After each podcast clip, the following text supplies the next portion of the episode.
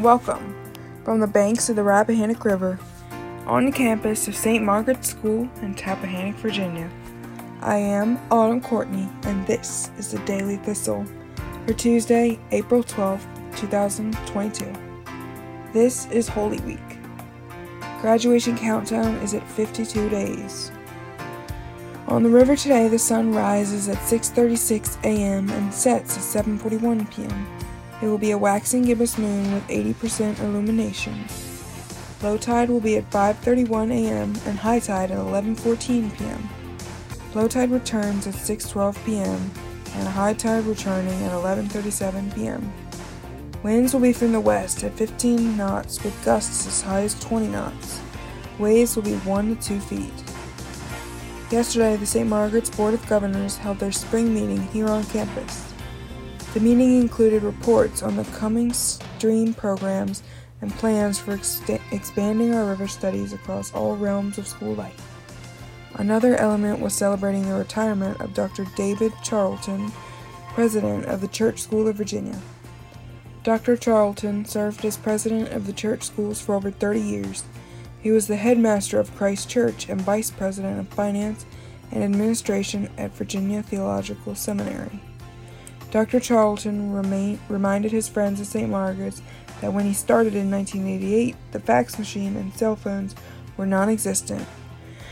Dr. Charlton had been honored in recent years for his distinguished career in education with the degree Doctor of Humane Letters from the University of the South in 2013 and with John Verdery Award by the National Association for Episcopal Schools for outstanding service to Episcopal schools and the National Association of Episcopal Schools.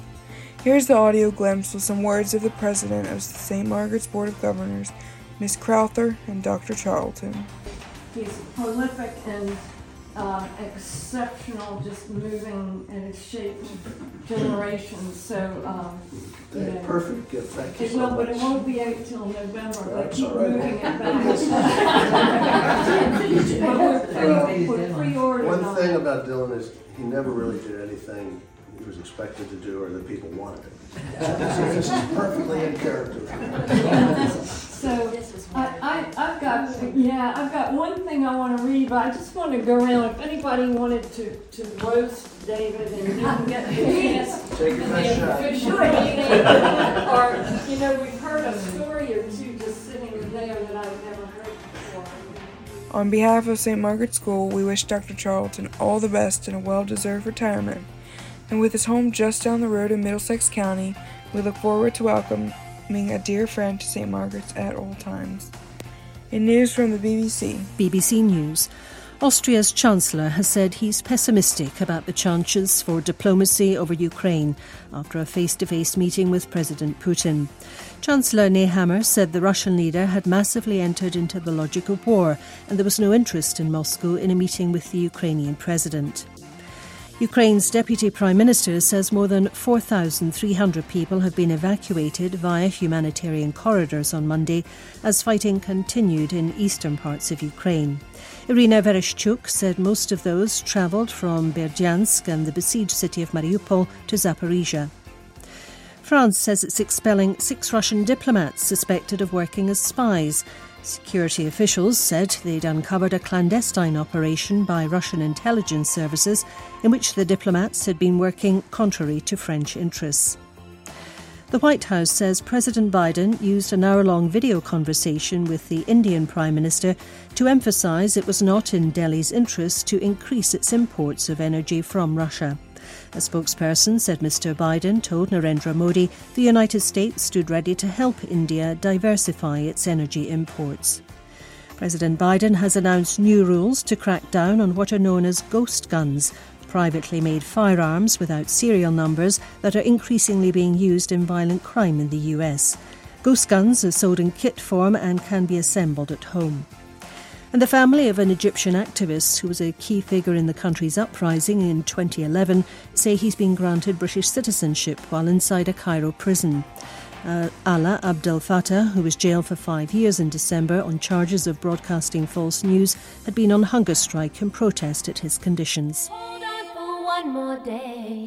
I know that there is pain, but you hold on for one more day and break free from the chain. Yeah, I know that there is pain, but you hold on for one more day and you break free, break from the chains.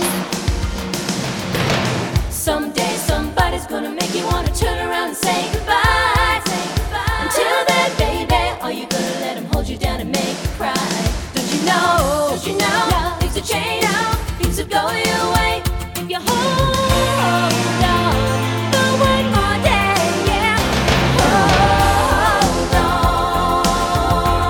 Remember, you're listening to the nation's only independent school news feed from the banks of the Rappahannock River, here on the campus of St. Margaret's School in Tappahannock, Virginia. I am Autumn Courtney, and this was your Daily Thistle.